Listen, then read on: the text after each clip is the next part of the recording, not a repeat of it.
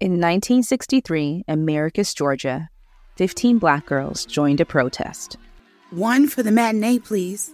Negroes, get your tickets in the back. We just want tickets to see the show. Here comes a whole mess of tickets for each and every one of Oh, you. no, no, no, no, no, no, no, no. Based on a true story, Push Black presents The Stolen Girls of Americus.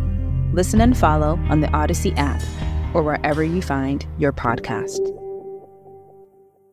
Culinary historian Michael Twitty says our food was never just food.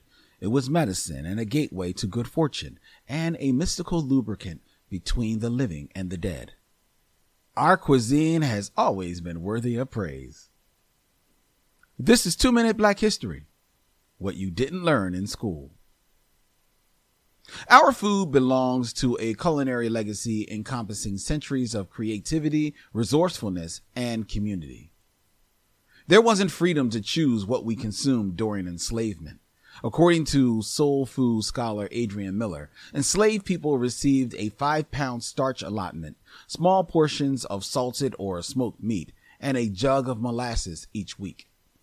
They supplemented their diets by fishing, foraging, hunting, and raising livestock. They grew transplanted vegetables like okra and leaned on ancestral West African farming knowledge. With the Reconstruction era came sharecropping. Then soul food became part of fellowshipping at church, where food was as much prayer as sustenance.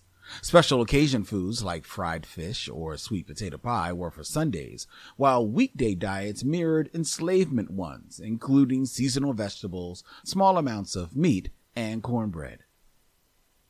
Food patterns changed with the Great Migration.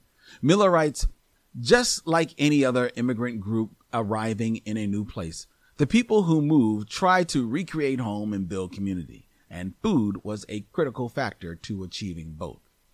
Sunday food became a mainstay, but crowded cities with readily available processed food made home cooking challenging. The 1960s saw soul food become a connector of culture during the Black Power movement. Today, it's a beautiful melding of centuries of history. It's farm to table, sometimes vegan, in our favorite restaurants and on Big Mama's table. Like us, soul food is dynamic and has always been more than meets the fork. In order to move towards the future, you've got to look to the past. This has been Two Minute Black History, a podcast by Push Black. If you enjoyed this episode and want to show your support, please rate and subscribe to our podcast. Together, let's celebrate and honor the legacy of Black history.